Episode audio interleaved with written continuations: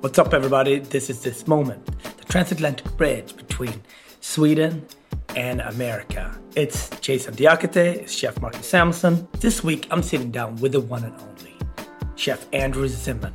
Amazing chef, friend, food traveler. You know him from all his amazing shows. He's actually launching a new show on the Magnolia Network.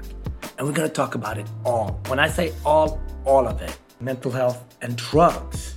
Anthony Bourdain, Minneapolis. I'm going to touch a little bit about the healing post-George Floyd. Prince.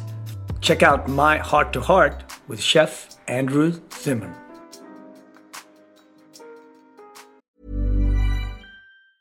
Ever catch yourself eating the same flavorless dinner three days in a row?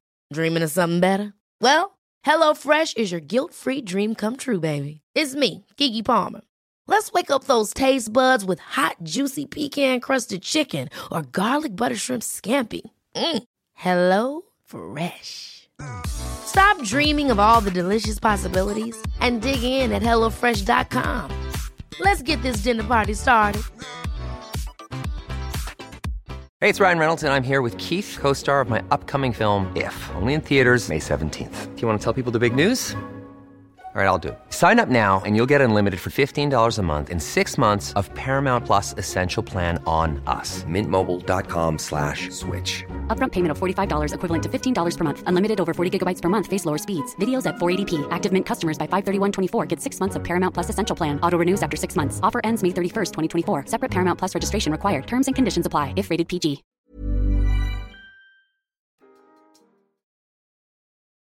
Zooming away on the other side of this is my dear friend, Andrew Zimmern. How are you, buddy? I'm good. Are you in Minnesota or where are you? Of all the things, I'm in New York, you're not in New York, and neither one of us is in Minnesota. A lot of people might not know that you grew up in New York, and what part of the... Tell me, you know...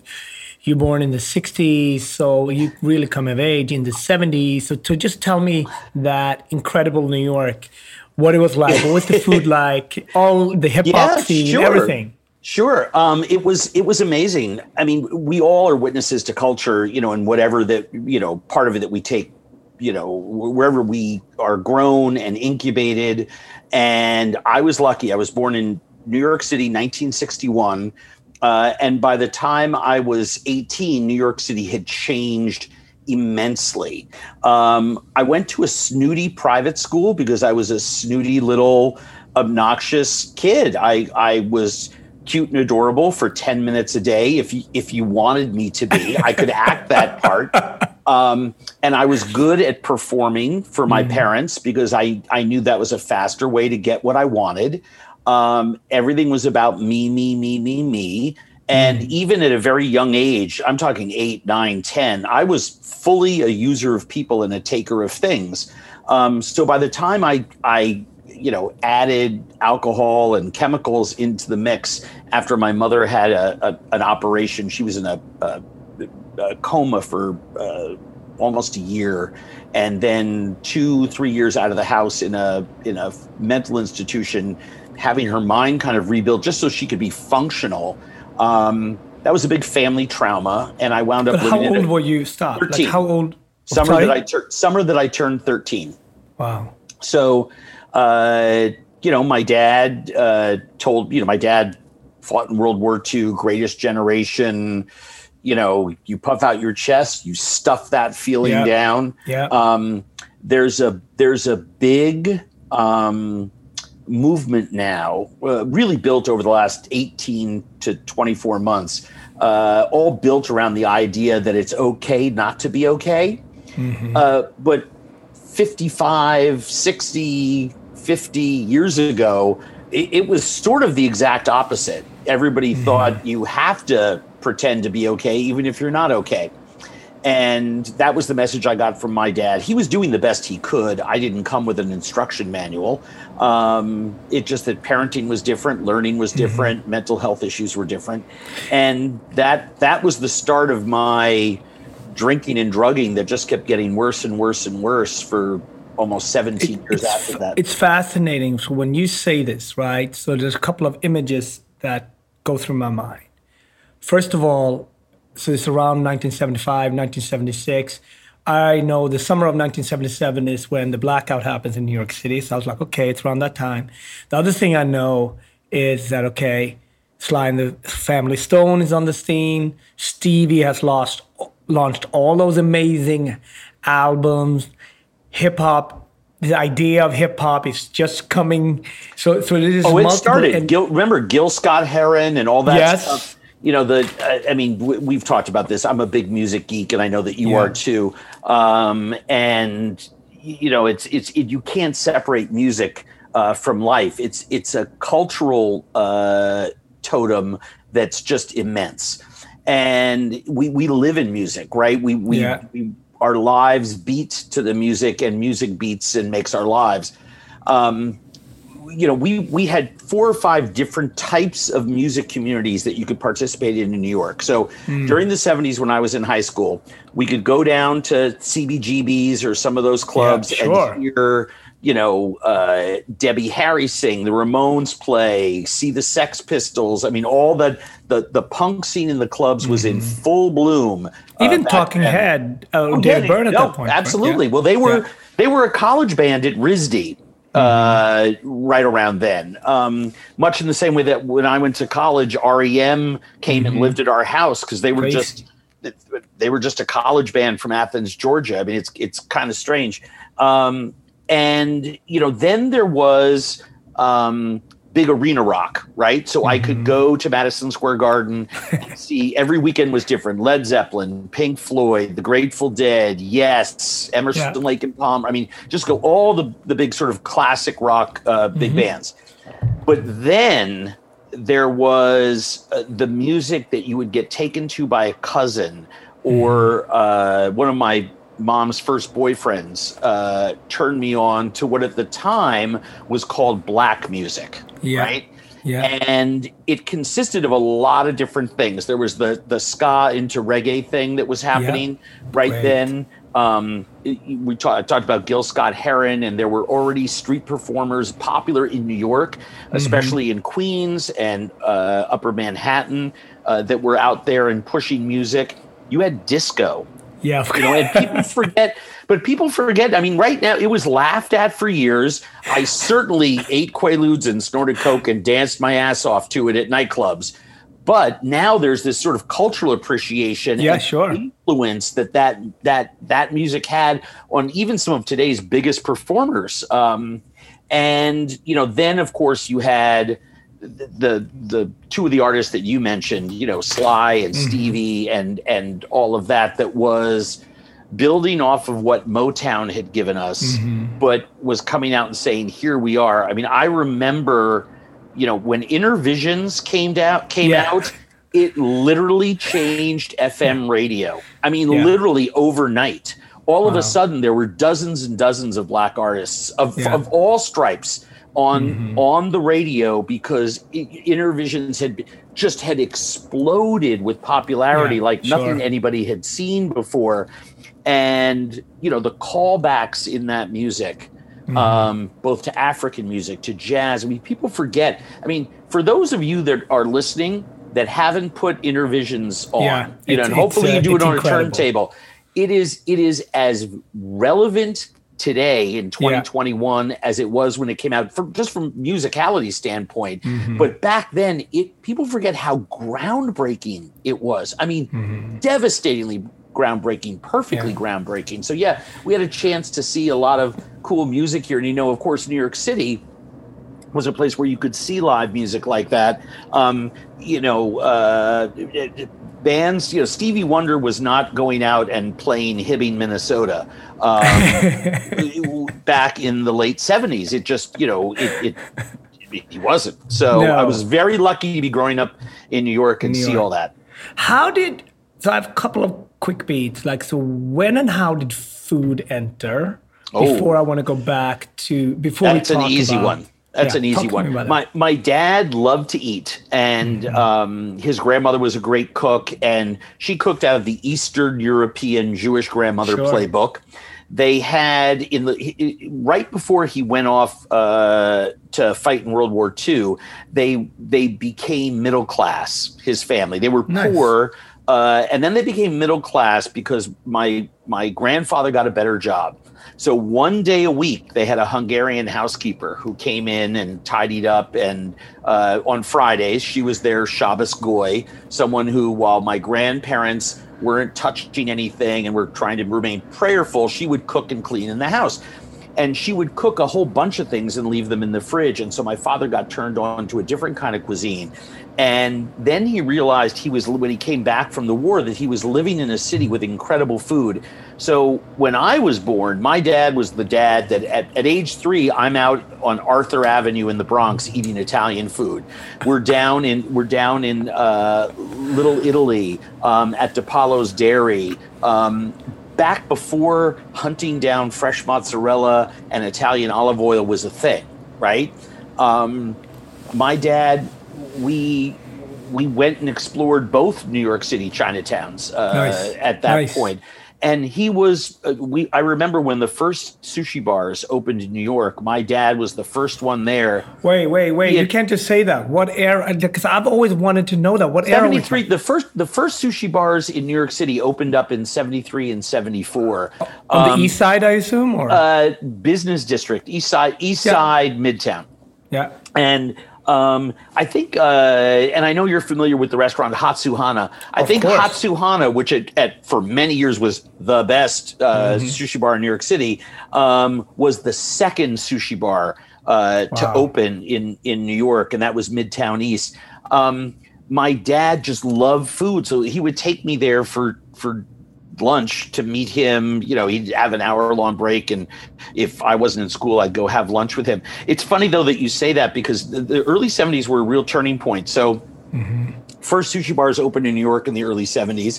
Uh, ta- uh, trade laws change. So all of a sudden in the mid seventies, Italian products are coming into America without mm-hmm. a huge tax on them. So for the first time you see Italian pasta in stores, mm-hmm. olive oil. No one had seen balsamic vinegar um, or Italian bags of pasta in, in your, they were just too expensive, right? Wow. Um, and then, of course, there was the big one for me, which was Nixon's uh, détente with China and Kissinger's uh, trade deal and cultural exchange with China. So for those that, uh, you know, are obsessed with Chinese food as I am, um, once that cultural exchange happened, all of us, and I mean overnight, mm-hmm. the Chinese acrobatic troops came in and started playing Madison Square Garden. That was the first wave of in, in the cultural exchange. And the second one was uh, visa stamps for Chinese chefs. So mm-hmm. up until nineteen seventy-four, we really only had uh, Cantonese food, um, Chinese American food, um, and very little else. And then all of a sudden, nineteen seventy-four, there was Uncle Tai's Hunan Yuan open, yes. and nobody had tasted. I mean, it was like it blew your mind, because, you know, Hunan food, you know, the food from Yunnan is incredible. You know, yeah. that, that there was a thing called, you know, uh, you know, th- th- they had ham and sausages that were made over there. By the way, a, a, a cured meat tradition that would rival any other cultures. Uh, in fact, twice as big as Italy's and France's combined, actually. And um, probably older. Oh, probably of course, older. of course. Yeah. And it, it's, it's, it's an incredible thing that all of a sudden regional Chinese food came flooding in. People have wow. to remember it wasn't until the late sixties that even things like margaritas or co- cocktails sort of came back, and especially international ones, right? Yeah. I mean, New York sort of shifted everything that way. And what, what in the sixty-nine, seventy, seventy-one was a, a relatively bland meat and potatoes town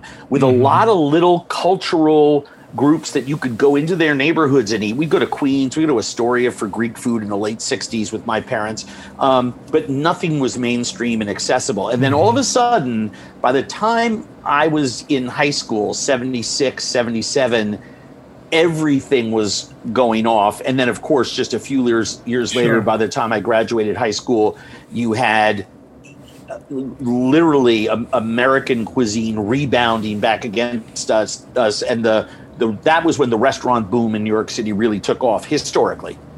So you just gave this beautiful landscape. And this is my point, right? At this time, New York City is broke. Yep. Crime goes through the roof, where it's right pre sort of crack hits New York City, but it's still probably like heroin, right?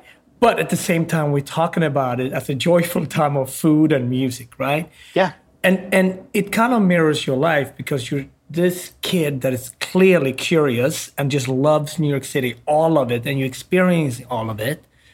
But it's also the time where you start going into to drugs. So just tell us about that. Well, I couldn't How did handle, it happen? I couldn't handle that. That beautiful thing that you're talking about, I couldn't handle. You know, mm. I had deficits that I wasn't willing to talk about, right? Which is why I think it's so important that we all talk about things with our kids, with each other, because mm-hmm. I know I know how bad it gets when you shut yourself off from other people. Then you start, if you're sick and you shut yourself off from other people, and I believe most anyone who has the idea, not necessarily conscious, it can be subconscious, but I'm going to cut myself off from the outside world. I'm not going to share what's really going on in my life with outside people. I'm I believe that anyone who thinks that automatically qualifies, you have a mental health issue, right? I mean, it's it's it's sui generis. Uh, it, there is there is a a desire, a fear that you're playing into, a desire to listen to that unhealthy self that says, no one will understand. I'm the only one going through this. Mm. Nobody would get it if I told them. Um, and it and it really becomes such a damaging internal monologue to have. And the only way to cope with feelings is to talk about them. So if you cut off talking to other human beings, sure. then I don't get to hear from you, Marcus. Oh my gosh, I feel that way too. And then I don't feel alone. I feel like I can share something. But if I don't share things with you, it becomes overwhelming, and then we have to alter our state of being one way or another. We can become violent. We can withdraw more. We can get into drugs and alcohol. Other isms come out to play. I was, you know, uh, I knew that chemicals could take away my feelings, right?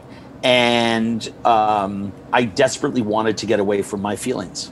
How long, can you give us, was it a five-year period? Was it a ten-year? How long did this happen? Because I've known you for a very long time. You've been very straightforward and open with me about it, but we never really talked about it. Like as a, you know, like we're we're sharing right now. How yeah. long? How long was it?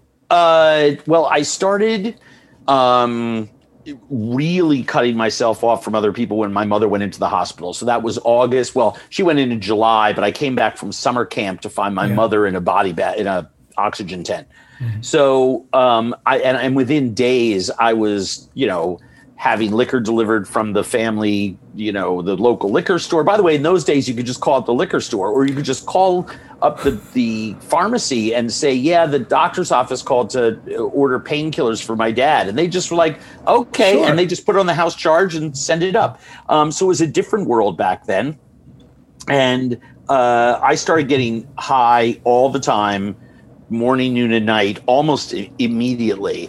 And I felt like, I felt like I had finally found my solution. What I didn't wow. realize was what worked for like a year, maybe six months, nine months, something like that, started to not work by the time I was fifteen, and then kept getting worse and worse and worse, because it's a progressive illness, right? Yeah. It it yeah. only, you know, isms like like those, we say in the recovery world that, you know, you wind up in jails, institutions, and death. And the rest of my story is about jails and institutions. Um, and I tried to kill myself in uh, January of ni- early January of nineteen ninety-two, and right after the first of the year. And then by uh, three weeks later, I was in treatment uh, in Minnesota, and I've been sober now for thirty years. Congratulations, um, fantastic. That's a, I mean, it, but but the the the progression for me when I sobered up and started doing real inventory, like really writing stuff down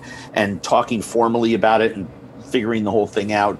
And by the way, also making amends to other people who filled me in on things that I forgot or or didn't remember or was too high uh, to accurately remember, allowed me to fill in the blanks. And I realized the the longer I stayed sober, that the only thing that was different about me at fifteen than ten was that I was taking chemicals, right? Mm-hmm. So sure, I'd get into the kind of trouble you get into because your decision maker is cloudy because you're you're drinking or you're smoking weed or whatever sure. you feels. But that I had the same personality traits as a little kid that I did as an alcoholic in full bloom, which proves the point that alcoholism, chemical dependency, a lot of these mental health issues, you know, gambling addiction, sex addiction, we we are we're we're already in our illness before we ever act on it physically. Wow. Right? That and and that's why these illnesses are recognized by the American Medical Association, the American Psychiatric Association as as being a disease. And this is what a lot of people have um, when people say, "Oh, you're you're you're uh, you know a, a white guy who's really successful. You wouldn't know what it's like to be othered."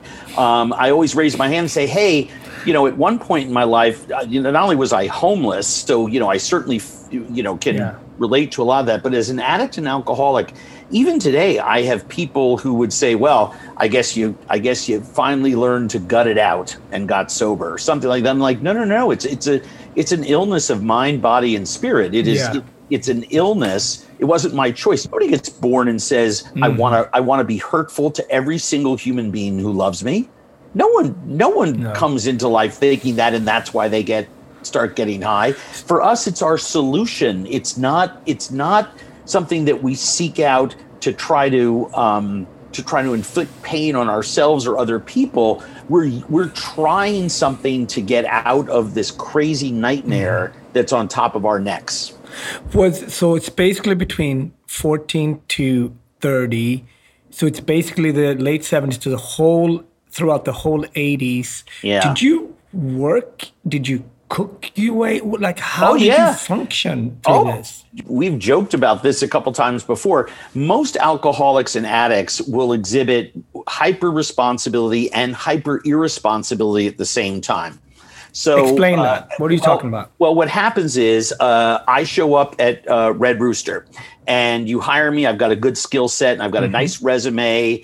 And uh, by the way, these are the days before the internet, but, but before everyone who applied for a cooking job in a good restaurant said that they staged at Noma. Um, and, and there's no there there's There's, you know, so you go into a restaurant, people would actually say, make me something to eat. I yeah. mean, that old joke, like yeah. make me scrambled eggs or saute yeah. a piece of chicken. That was literally the first thing a chef would say to you, clean a head of lettuce. And you could tell, because you've been doing this forever at a much higher level. Um, when someone is cleaning lettuce in front of you, you can tell whether they've got it or they don't. I mean, just a couple of moves in the kitchen, the people who really know what they're doing. And by the way, those could be home cooks, not necessarily professionally trained. Caring about the ingredient, the way they handle it, the way they keep their station says as much about anyone as whether they can make the fettuccine Alfredo, right? So uh, I, I was cooking at some really, really amazing restaurants, but I would I would make myself indispensable to you. So I would be the guy who put out uh, two hundred orders of brunch eggs in three hours. Yeah. And then I would go, you gave me Mondays off, but I would just disappear for two or three days and come back on Wednesday and Thursday. And the first week, the first week I would say, oh, my gosh, I misread the schedule. Sorry. And someone would say, you know, some management, don't do that again. And then the next week I would maybe miss a day and a half or something. And I'd come back and I'd lie to you and said, oh, my gosh, car accident or my mom got sick. Right. And by the third or fourth week, the excuses, it was clear to you that I had a bigger problem. So then you go and you have a meeting with someone else and the rest you say, look, this this Zimmern kid, we got to get yeah. rid of him. At which point, someone in the restaurant, usually on the food side, sometimes the front side, looks at you and says, he's the only person yeah. that can put out food that tastes good, looks good at that volume. So I, I knew if I could last four or five weeks, I gotcha. Like I'm already in too deep. Wow. It's like having a cannibal in the living room. I already have stolen a key to the liquor cage. You know, I mean, I'm that guy, right? Um, and then eventually I get fired, but I have six months, nine months with you on my resume. So I go on to the next place and I say, hey, I, yep, I was there. I'm just trying to build more experience with other chefs. So can you now hire me at restaurant uh, X and Y and Z, right? So it's- it progressed that way. And, and I worked with some I worked with some great people in some great restaurants, but you know, that's but, but that's the guy that, that I was. Chef, as you say that, Chef, you know, I get very emotional, right? Because being a chef in the nineties, way before I even knew how to be a chef, I, I mean, I, I I became a chef very young, as you know, and kind of didn't catch up with myself until probably ten years later. Yeah, me too. But everything you just said, right, happened in my kitchens. And I just got flashbacked fifteen kids. I don't want to mention their names, but like they know who they are and I know who they are, and but they have faces to them and they are people and they're incredible. And some I'm in contact with today and some we lost along the way. I'm, I, I mean, I want to cry because I I was, did I protect that brunch guy?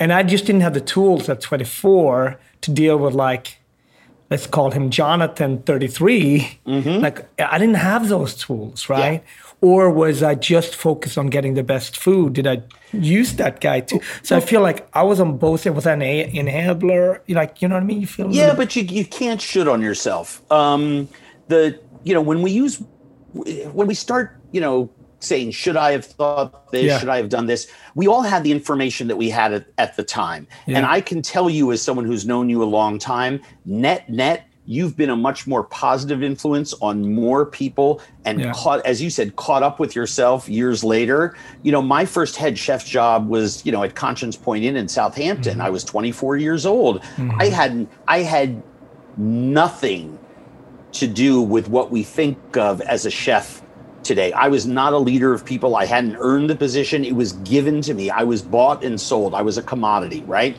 And I had the I had the skill set in the kitchen. I had none of the management. I had none of the people skills. And I'm also an addict, an alcoholic, full blown myself at that time. You know, it, it, it's it's funny. We've lost a lot of people uh, in our industry, especially because we were we track about eleven to twelve percent higher uh, for all mental health Uh, diseases, including alcoholism and chemical dependency, drug addiction. And, it, you know, our industry is a great place to hide out for a lot of folks. But because we're also the number one employer of returning citizens, we're the number one uh, employer, depending on which way you look at it, uh, with uh, new arrivals to this country. We're the number one employer of single parents. We're the number one first time Uh, uh, number one employer of first-time job seekers.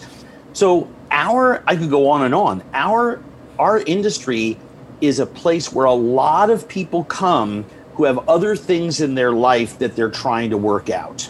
And I hope it's not too late as restaurants are coming back online um, to make sure that the lessons we've learned of the last two years, we're actually putting in place, you know, to change the things that we know we have to to be successful so that we're sustainable from an economic standpoint and not so brittle as an industry, but more importantly, that we put people first. When you're ready to pop the question, the last thing you want to do is second guess the ring. At Blue Nile dot com, you can design a one-of-a-kind ring with the ease and convenience of shopping online. Choose your diamond and setting. When you find the one, you'll get it delivered right to your door. Go to Blue Nile dot com and use promo code LISTEN to get fifty dollars off your purchase of five hundred dollars or more. That's code LISTEN at Blue Nile dot com for fifty dollars off your purchase. Blue Nile dot com, code LISTEN. Even when we're on a budget, we still deserve nice things. Quince is a place to scoop up stunning high-end goods for fifty to eighty percent less than similar brands. They have buttery soft cashmere sweaters starting at fifty dollars, luxurious Italian leather bags, and so much more. Plus, Quince only works with factories that use safe, ethical, and responsible manufacturing. Get the high-end goods you'll love without the high price tag with Quince. Go to quince dot com slash style for free shipping and three sixty-five day returns. Hold up. What was that? Boring. No flavor. That was as bad as those leftovers you ate all week. Kiki Palmer here. And it's time to say hello to something fresh and guilt-free. HelloFresh. Jazz up dinner with pecan-crusted chicken or garlic butter shrimp scampi. Now that's music to my mouth. HelloFresh. Let's get this dinner party started. Discover all the delicious possibilities at HelloFresh dot com. Hey, it's Ryan Reynolds, and I'm here with Keith, co-star of my upcoming film, If, only in theaters May seventeenth. Do you want to tell people the big news? All right, I'll do it. Sign up now and you'll get unlimited for fifteen dollars a month and six months of Paramount Plus Essential Plan on us. Mint Mobile dot com slash switch. Upfront payment of forty-five dollars equivalent to fifteen dollars per month. Unlimited over forty gigabytes per month. Face lower speeds. Videos at four eighty p. Active Mint customers by five thirty-one twenty-four get six months of Paramount Plus Essential Plan. Auto renews after six months. Offer ends May thirty-first, twenty twenty-four. Separate Paramount Plus registration required. Terms and conditions apply if rated P G. Hiring for your small business? If you're not looking for professionals on LinkedIn, you're looking in the wrong place. That's like looking for your car keys in a fish tank. LinkedIn helps you hire professionals you can't find anywhere else, even those who aren't actively searching for a new job but might be open to the perfect role. In a given month, over seventy percent of LinkedIn users don't even visit other leading job sites. So start looking in the right place. With LinkedIn, you can hire professionals like a professional. Post your free job on linkedin dot com slash achieve today. Your era of all this is actually a mirror of Anthony Bourdain's era of all this. Mm-hmm. And you change and sort of come out as curious, incredible icons of America's food, but more America's people. And you heal and you, you both go to places and take us to places, whether it's Ethiopia or West Virginia, and you show us things about food through food. And you both have these incredible full lives, but also been on the other side. And I remember one time I was somewhere with Anthony and he said to me, oh, it's it's five thirty. Well, if you're going to get to the shelter, you have to kind of line up at four forty-five. By five thirty, it's gone. The good, you know, the beds are gone. I say that because both you and Anthony, you've seen almost everything in life. Talk to me a little bit about your relationship with Tony. Well, let me talk about it from a bigger standpoint first, yeah. and then I'll get more, I'll drill down on that. Um, just so people understand what you're really saying, it's if you have enough life experience, you just become worldly. And if you travel a lot and you have a chance to experience a lot of other things, um, it becomes one of your more valuable assets, right? And the fact that I am recovering alcoholic and drug ad- drug addict, that I have been working on trauma issues for the last twelve years in my own life and, and finally making some progress on some of the real origin stuff of what got me. Wow. Uh, the fact that I've been working for ten years on my intimacy issues uh, because I never learned how to be really intimate with somebody. Um, it's, it's just a fact. It's not like I'm proud of it or embarrassed by it. It's just a fact. And today I can just say it very neutrally because there's a lot of acceptance about it. But also I've turned the corner and now I'm someone who knows how to be intimate and has dealt with his trauma. And it's a little easier to talk about it. But the last time that I was at Red Rooster, Uh, was uh, after Harlem meetup. Mm-hmm. We had done a dinner together, you and I, in the restaurant, and I was leaving, and uh, Sarah uh, was walking me out uh, with J P, and a car was coming to get us, an Uber, and you know it's okay, your your car is seven minutes away, and there were a lot of people hanging outside the restaurant. I think you actually still it was war- a warm night. I think you had tables Uh, outside of the place. And there was a very, very, very strung out street guy who was starting to hassle some people. And the the guests were looking around like they didn't know what to do. Mm-hmm. But it was scary to everyone. And Sarah, you know, and J P are like, oh, we'll, let's turn around and go inside and tell somebody. And I just said, no, no, no problem. Just don't, you know. And I just walked over to the guy and put my arm around him and said, hey, what's up? And I ended up walking him down uh, the street, and he had tried to get sober. I mean, I just asked him what his story was, what the yeah. deal was. And then he said, saying, like, you don't understand. And I said, oh, no, I used to buy dope in this. And I would start to tell him about old dope houses and stuff. And he's just like, you know, he's just freaking out that, by the way, he has no idea who I am. It wasn't no. one of those he recognized no, no, no. from my public life. He, it was just I spoke his language. I knew how to deal with that. And we we got him walking down the street. Uh, going to, because, you know, I said, look, I said, you know, here's, I looked on my phone. I'm like, there's a shelter around here. There's a place where there's a hospital. If you want to get help, you know, if you don't want to be jonesing out, you know, you can, there, there's a place where that can end for you.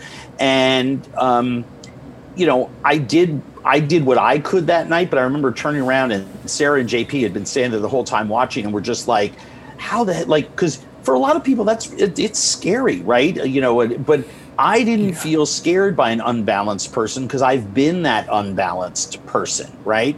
So I, I learned skills like that through my own experience and by traveling and sharing experiences with other people. Then I can import them back into my day-to-day life back here. And that, that tends to be the skill set that folks like Tony and folks like myself have developed. And, and it, by the way, it also takes many decades. So, you know, you have to be a, a person of a man or woman of a certain age. It's the skill set that I'm the most proud of that I have. Tony, you know, he was just a few years older than me. Um, he preceded me at a bunch of different restaurants. We knew each other in New York as line cooks coming up. We both went to Vassar College. We both had heroin addictions. I could just go on and on and on. It's really, really a goofy thing. And then we both wind up on Travel Channel. I mean, the thing about Tony was, unlike me, even from an early age, was, you know, the smartest guy in the room, the magnetic guy in the room. Every dude wanted to be his best friend. Every girl wanted to sleep with him. It was, he was, the whole room tilted towards him when he walked into it. He was larger than life in many ways, uh, even before the world got to know him. And of course, you know, just like, you know, his writing or or the other things that he he did, his first couple times out of the gate on T V, obviously he was an immense talent. And you could see the rawness uh, and the potential that was there. But he was also an incredibly quick study. And with, within just a matter of, you know, a year and a half of making television, he became as good a storyteller uh, in that medium as we've ever known, ever. Not just in the food and travel space, yeah. you know, in the in the um, in the emotional space, a place that he didn't dance very well in private, but he danced really well uh, in front of the camera. Funny story, Tony called me one night, he said, oh my God, I'm shooting, blah, blah, blah, blah, blah. I need another story in Minnesota. We're coming to Minnesota, we're doing a, a Midwest show and we, we're gonna do two stories in Minnesota. I got one, I need another. And in the show, I needed to be a chef, he has to have a restaurant. And I said, well, I got a hundred for you. Can you narrow it down for me? And in typically, in typical Tony style, he barked at me, he said, I have to fucking be able to like them. And he meant it like really yeah. like them, because no, otherwise sure. he wouldn't be able to relate to them. He, he yeah. couldn't act on, he yeah. wouldn't act. So it's like, it had to be someone who got his respect right away. And so uh, my friend Doug Flicker had a restaurant at the time called Piccolo, and I he rode motorcycles and they liked the same music, but I knew Tony would love his food. And Doug was a very unassuming kind of blonde hippie, but crushed crushed the food game. And, um, you know, of, of course, Tony called them and Ben, they're in the show and all the rest of that. Yeah. Doug posted something today and he said uh, that he was most struck in the documentary by the, the scene where uh, they pulled it out of one of Tony's Vietnam shows where uh, he's there with a veteran uh, from the North. And he's the, the veterans, you know, starts, he's, you know, missing an arm, missing a leg. And he wants to show Tony his war wounds, and Tony insists on looking at them rather than looking away, despite how painful it was, because it was very important to do so. And the camera brings you into that moment so that we can look at it and not forget, because no matter how ugly it is and no, no matter how much it hurts as an American to see what we have done to these people, if we don't look at it and talk about it, we're going to keep repeating the same mistakes. It's, it's like the people who today culturally, politically, and in the education space are saying, if we don't teach American history, that has not just a little story about racism in America, but foundational element of our country, agriculturally, economically, politically, was built on the backs of the slave trade that's four hundred two years old right now, and we've never gotten rid of it. That is one of the two or three defining totems of American yeah. culture. So how can you not talk about it? And yeah. Tony was really expert at making you look at things that were uncomfortable, because how can you not talk about it? How can you not be a, an American living today and not try to understand what was going on in the Vietnam War and what we did there to those people? By the way, the solution being so we don't have wars anymore, right? That we solve things a different way. He he was he was absolutely incredible. Yeah. And you know, Tony also suffered from, you know, mental health issues. He suffered from addiction issues. Um, and clearly, as, as you know, the, the absence of a, a lot of uh, people that he got friendly with later in life, as someone who knows from experience what it looks like, but also having spoken to him at length about it in, in the last two years of his life, um, clearly had intimacy issues. He had lots of lots of shit going on. I, I really think our friend was one of the most important pop culture figures um, in America, um, not only of his lifetime, but I believe one hundred years from now, his name will still be written about and talked about. I think his contributions are that important. And that's why this movie is so important, because we can't look away at what his story is trying to tell us. Yeah. One of the things I said at the beginning was, Case, if my higher, higher power is trying to get our, our attention about friendship and love and asking hard questions of your friends and um, not taking the easy answer or the flippant answer at face value, and also being aware about the toll that mental health issues and and suicide itself takes on our society, if we don't look at that stuff, then we're we really are doomed to remain ignorant about it. And it's mm-hmm. the same thing as ignoring racism in this country. It's the same thing as if you and I pretending to just sit around and so we could have a very flippant conversation about a lot of things, and this could be a, a different kind of podcast. But luckily for the listeners, There's there there's a real conversation going on here, mm-hmm. and it, it, it will therefore impact someone's life rather than just being uh, a treacly little sweet or candy. For the, that day when Tony passed, um, I was in a hotel room. Me too. And a lot of us were in hotel rooms, and as travelers, as chefs, it was like holding up a mirror for a lot of us that we had to deal with. And during one of these fancy chef events that we were so privileged to go to at Aspen Food and Wine, there was there was a really beautiful event that we've talked about mental health, but I stood on the corner. Well, let me tell bawling, the story. no, no, bawling let, let, on your shoulder because let, I couldn't even me, like Let enter. me tell the story because it's really, really yeah. beautiful. I, and I think it's really prescriptive for people who are listening.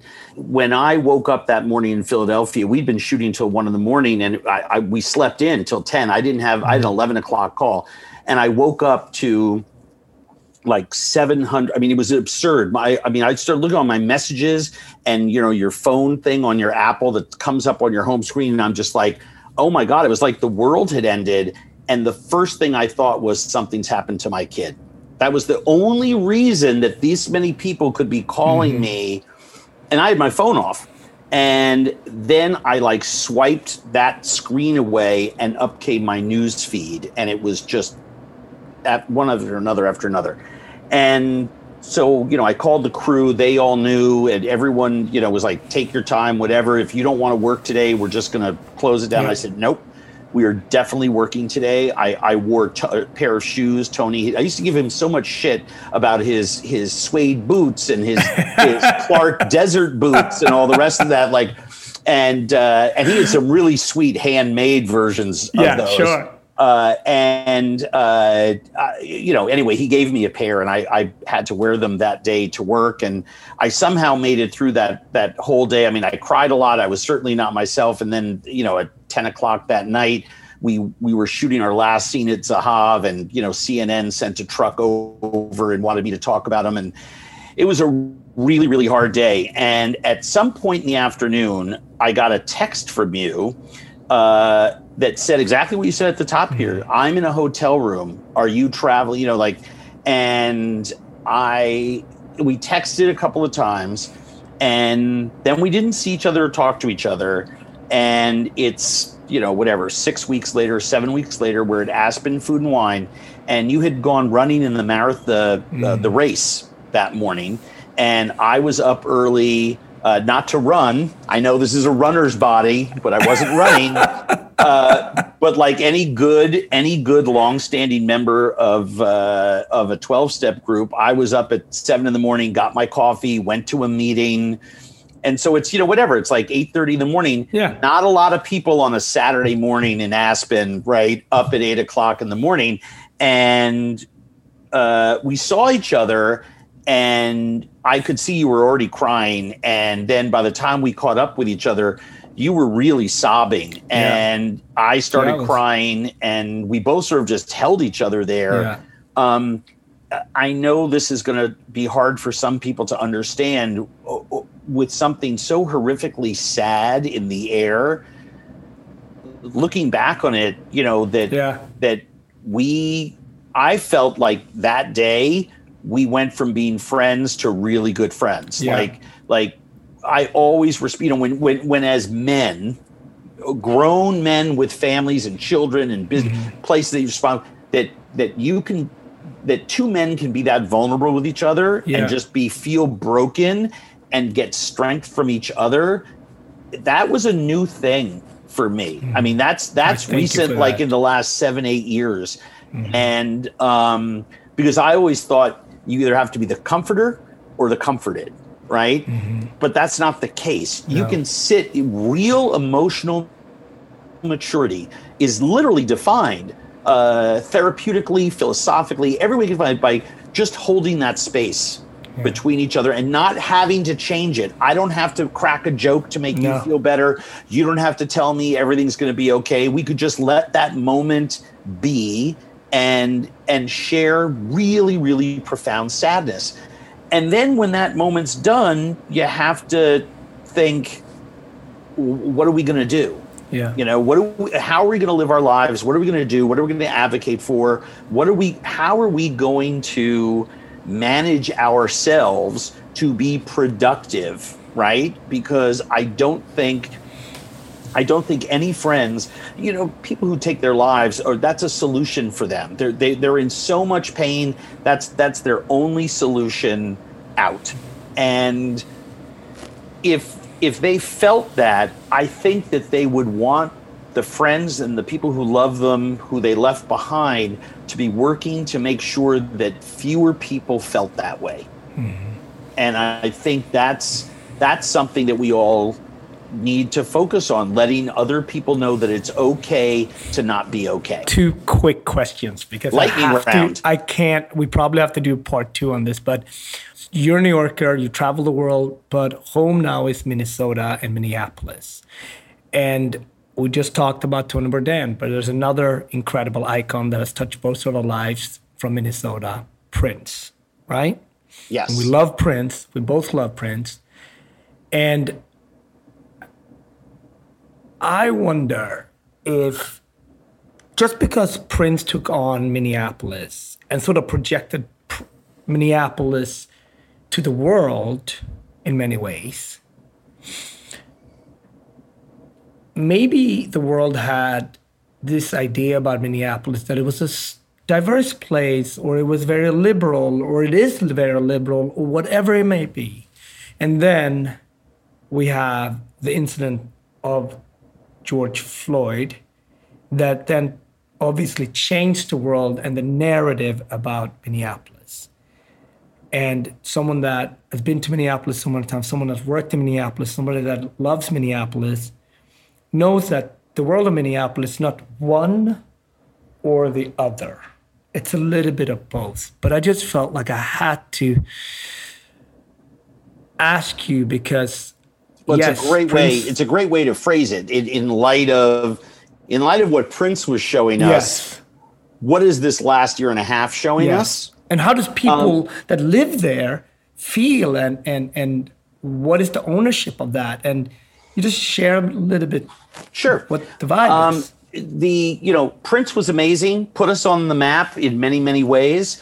Um, I mean, the, you know, sports teams aside, I mean, uh, Vice President Mondale, uh, another great Minnesota, Hubert sure. Humphrey, a Minnesotan. So, you know, we, we have people from Minnesota who represent us and proudly say Minnesota, because a lot of other celebrities who make it big and you don't know they're from Minnesota. Mm-hmm. Um, but Prince was always about representing his hometown. Mm-hmm. And um, I was lucky enough to be able to spend time with him and be at Paisley Park and and be around, uh, you know, people who spent time with him. And, you know, in the, you know, in the, at the the last five or six years that he was alive, you know, we, we were living not so far away from each other. Yeah. And um, we would get these invites to these, you know, parties that Uh, happened less often than is reported in the press, but it was an open house and music was going, and some nights he came down and hung out. Sometimes he got on stage, but it was always, I mean, just mind-boggling how cool the, the, the scene was there. Um, and he was always celebrating the new. Mm. He was always celebrating the new. And uh, obviously, as we've learned, he had addiction problems. Um, he had uh, a lot of...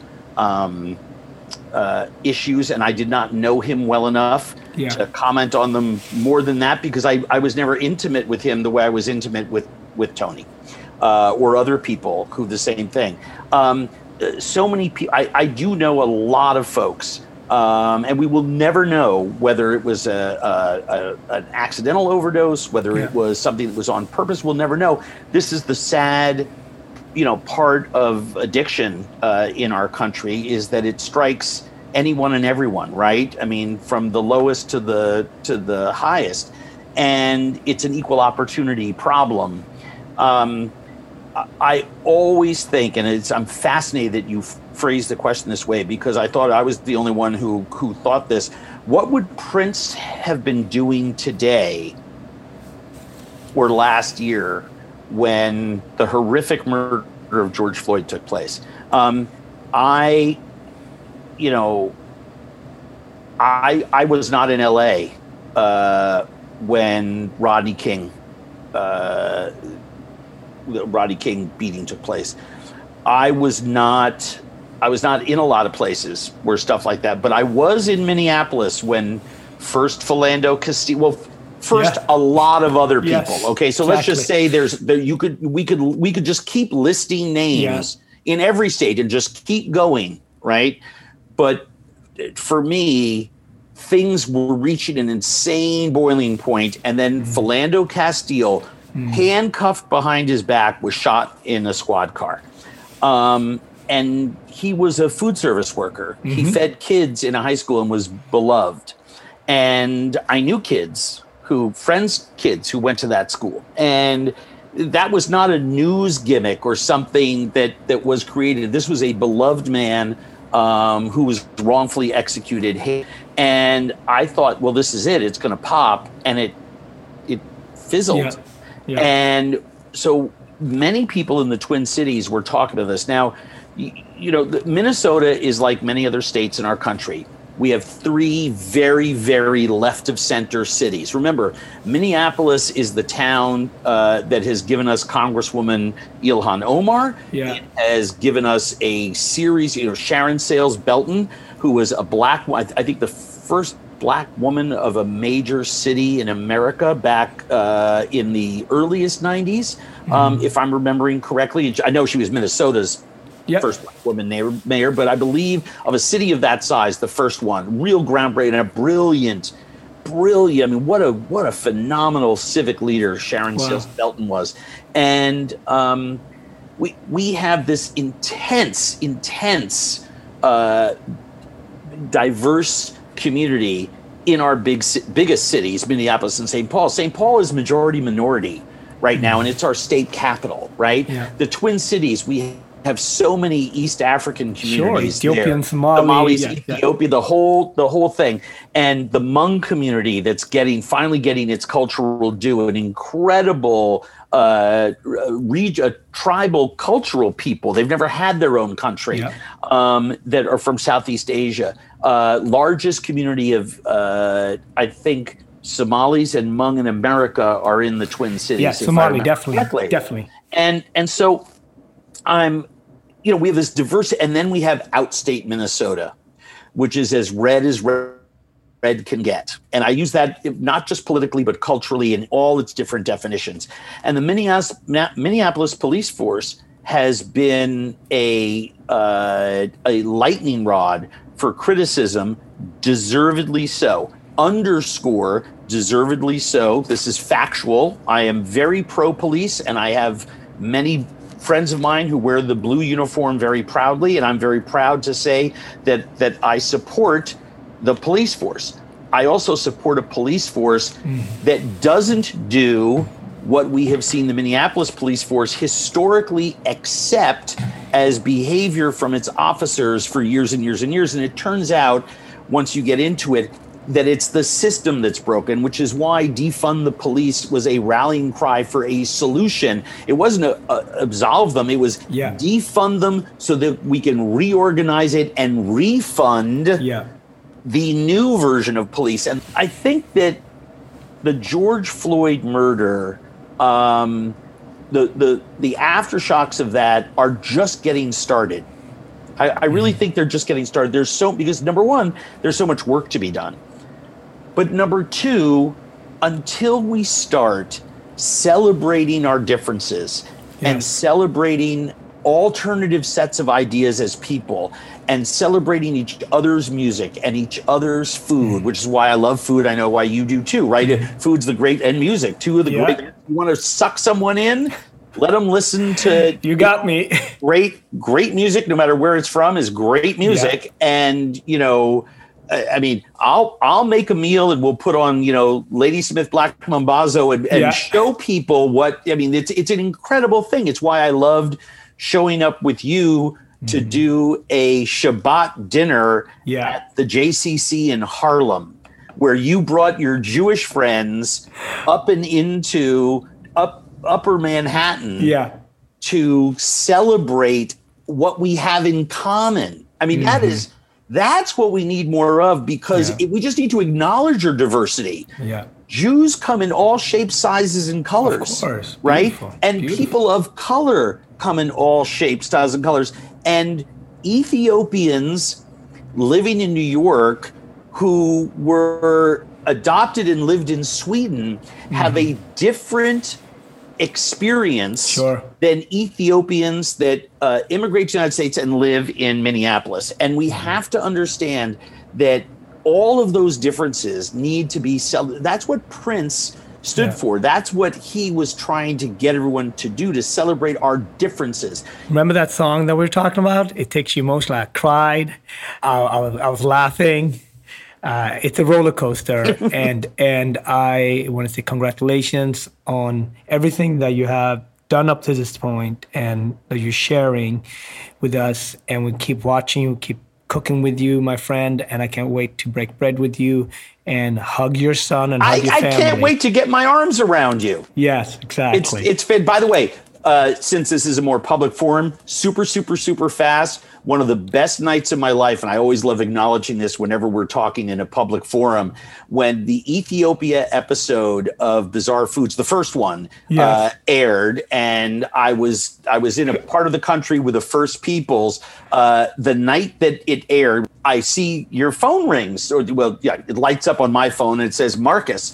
And so I pick it up. I'm like, hey, dude. And all I hear is your wife screaming. Yeah, that's all I heard. And at first, for a second, I was like, oh, my God, like, what is going on? And then I really, I could hear the tone of the scream was joyful. Yeah. And she couldn't even talk. And you were telling me that she was losing it because yeah. the the village that I was in was that those were all her relatives, her yeah. family and extended. And it was really a big coming out party for, you know, the regional Garage in terms of the food. But I just think that's what curiosity can do when we uplift people from other cultures, other places, and that feeds everyone's curiosity. Andrew, thank you so much Thanks, for Marcus. being a friend And thank you so much for allowing us to, for your curiosity. You know, you take us to places, both literally, but also you give us a lot of things to think about. And I can't wait to talk to you and cook with you soon again, my brother. Thank you. I'll see you, you soon. Thanks, thank Marcus. You. Thank you, Andrew. It's been truly an honor to sit down and talk to you. And check out his new show, Family Dinner, on Discovery Plus. All info at andrew zimmern dot com.